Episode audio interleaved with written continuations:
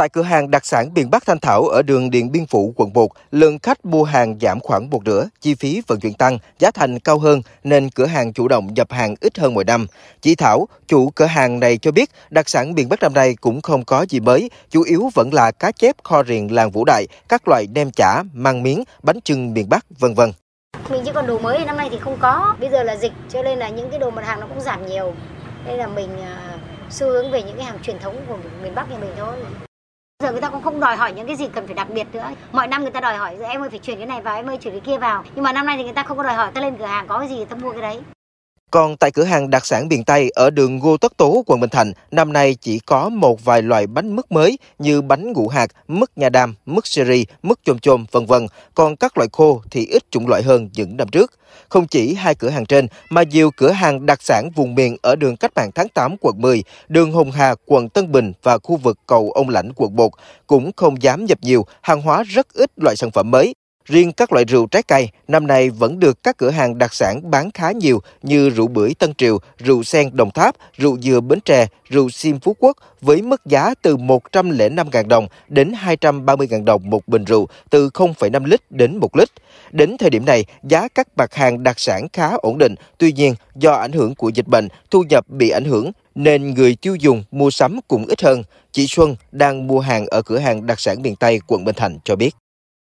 Mình mà hay mua những món bánh mứt làm từ trái cây để làm quà, món khô, cá khô, cá đồ đặc sản của người miền Tây. Hàng ít hơn, nó không có phong phú như một năm. Giá cả thì mình thấy cũng không tăng. Chọn những chỗ có uy tín, có thương hiệu, có cửa hàng đồ rõ ràng chứ mình không chọn những hàng trôi nổi. Trong khi tại các cửa hàng việc buôn bán khá ảm đạm thì hàng đặc sản Tết trên mạng được rao bán khá sôi động, nhất là các loại đặc sản Tây Bắc, Tây Nguyên như nấm hương, khô trâu, bò gác bếp, bò một nắng Gia Lai, vân vân.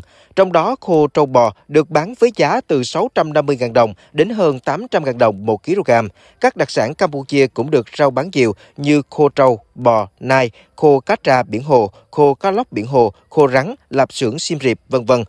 Tuy nhiên, phần lớn các sản phẩm này đóng gói đều không ghi nhãn mác nơi sản xuất.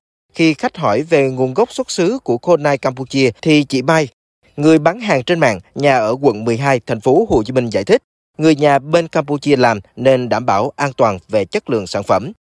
Em có ông anh, ổng làm bên Campuchia luôn, làm ở trong chỗ nai nuôi đó. Mùa này là ảnh sẽ làm thịt chế bưới, rồi ảnh phơi xong rồi mới gửi về bên Việt Nam. Ở bên Campuchia nó là không có nhãn mác gì đâu. Chỉ có người Việt Nam mình về người ta thích thì người ta tạo nhãn mác. Tại em thấy bên kia nhập sao là em về em nhập vậy luôn chứ em không có làm nhãn mác. Dịp Tết, thực phẩm đặc sản luôn được nhiều người tiêu dùng thích lựa chọn. Tuy nhiên, ở thời điểm khó khăn do ảnh hưởng dịch bệnh thì ngoài mua sắm chi tiêu hợp lý thì lựa chọn nguồn gốc xuất xứ sản phẩm cũng là để mọi người có một cái Tết an toàn khỏe mạnh.